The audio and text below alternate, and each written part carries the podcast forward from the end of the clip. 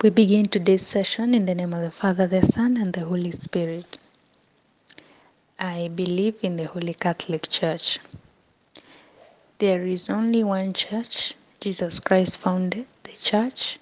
He wants the church to include all people of all nations and tribes. That is why we call Christ Church the Catholic Church. Catholic means universal. The church brings salvation to the, all the people who accepted the teachings of Christ. The church calls all men and women together into one people, the people of God. Christ established his church by giving his apostles the power to preach the gospel, to administer the sacraments, and to exercise and to exercise authority in all matters related to the salvation of souls. The church, the Catholic Church, is a church founded on Peter and the apostles. Remember Jesus telling Peter, You are Peter, you are Cephas, and on this rock I'll build my church. The successor of St. Peter is called the Pope, the vicar of Christ on earth. The successors of the apostles are called bishops. The church is a body of Christ, and all the baptized faithful are members of Christ's body. Christ is the head. The Holy Spirit lives in the church, like the soul in the body, making us one with each other in Christ. Jesus began his church by preaching the good news that is, the kingdom of God is at hand, the kingdom of God. The church is governed by the Pope together with the bishops, and the, what we call the hierarchy of the church. The church is one, holy, Catholic, and apostolic. Why is the church one? The church is one because she has one faith, one worship, one authority, the Pope. She forms only one body. She is given life by the one Spirit. So, and why do we say the church is holy despite having sinners in there, including me? The church is holy because God is her author, Christ is her bridegroom, the Spirit is her life. She makes us holy by giving us God's grace. She has many saints who show us how to be holy.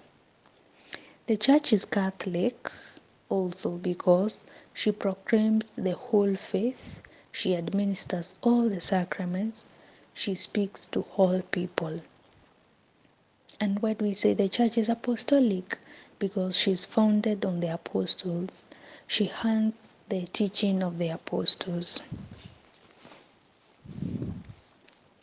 She continues to be taught, sanctified, and guided by the successors of the apostles.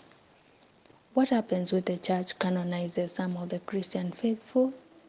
Uh, this one is to solemnly declare that they practice heroic virtue were faithful to God's grace and serve as models and intercessors for all believers. Well, and that is not for special people. We can all be canonizable saints. The Christians canonized by the church are called saints. Then we have the Christian faithful. The church is formed by the baptized faithful. They are all called to process to profess one faith in Christ, to receive the sacraments and to accept the authority Christ has given the Pope.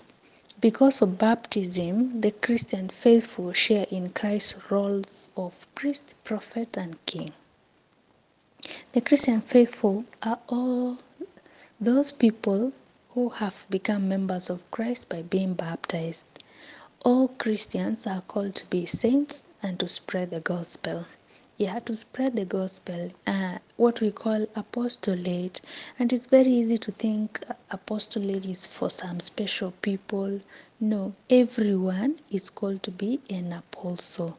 Therefore, we need to learn our faith, and after learning our faith, spread it. Spread it eh? in the streets? No, maybe not in our environments, in especially with good example, and then practicing our faith very well. That way, we give good witness, good testimony. Who is the head of the church? Christ is the head of the church. Then the Pope is the successor of St. Peter, the Bishop of Rome and the Vicar of Christ. We call the Pope the Vicar of Christ because he takes Christ's place as the head of the church on earth. Why are we supposed to obey all the teachings of the Pope? Well, it's because all the teachings of the Pope, uh, uh, so to speak, he takes the Christ's place as the head of the church on earth. Then a bishop is a successor of the, of the apostles and the head of part of the church assigned to him, what we call ordinaries or territory. The bishop is a collaborator of the pope. A priest is a man who shares in the mission of the bishop and has, give, has been given the power by Christ to preach the gospel, to forgive sins, and to consecrate the body, consecrate the body of and blood of Christ at Mass. Then the lay faithful. A lay person is a Christian who seeks holiness by working for Christ in the affairs of the world. Uh, lay people are called to seek holiness and spread the gospel in the middle of the world at their daily work and in their homes by doing our work very well and living our family life very well. I mean, being a good daughter, being a good sister, being a good friend, being a good colleague, being a good worker, and offering all that for God. Uh, can lay faithful be called to fulfill ministries in service of the church? Yes, lay faithful can be called to fulfill ministries when the necessity of the church warrants it. Then we have what we call consecrated life. Consecrated life is the life of someone who makes a public profession by vows to live poverty, chastity, and obedience. The people called to consecrated life are mainly those who join religious orders, religious communities, or secular institutions. Then there's the second part of I believe in the communion of saints. I believe in the communion of saints. The church is a communion of saints. All the faithful form one body, the body of Christ. The good of each member is communicated to the others. St. Paul says, if one member suffers, all suffer together. If one member is honored, the rest are honored. Yeah. So as members of the church, we are like when we commit sin, we become the weak link of that chain. Yeah. We have to think about it that way because our virtues add value to the church. Our vices remove, sort of remove from the deposit of the church. The list of our acts done with love increases the good of all. Every sin harms communion. Some members of this communion are pilgrimages on earth.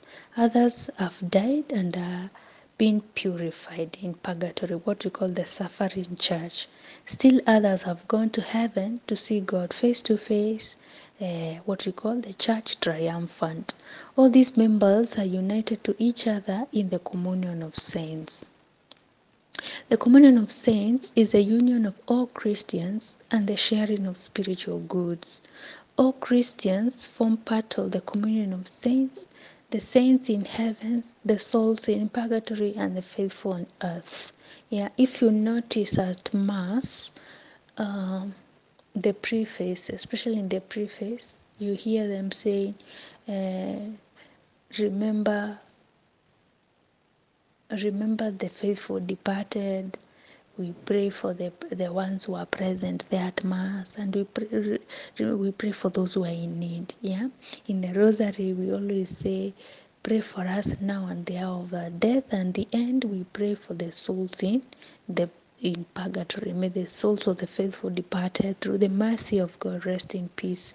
Because the church is a communion. I mean, the, we in the church we live communion of saints in a practical way.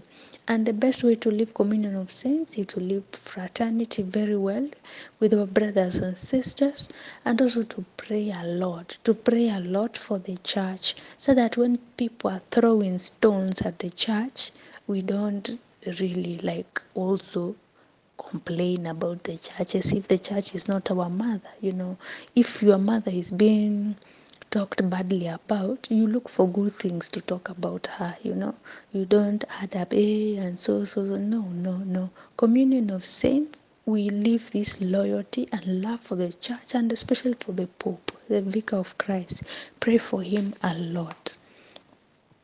All Christians form part of the communion of saints, the saints in heaven, the souls in purgatory, and the faithful on earth. The sharing of spiritual goods means that any good work performed by one adds to the spiritual gifts enjoyed by the others. So for today, that is it. In the name of the Father, the Son, and the Holy Spirit. Amen.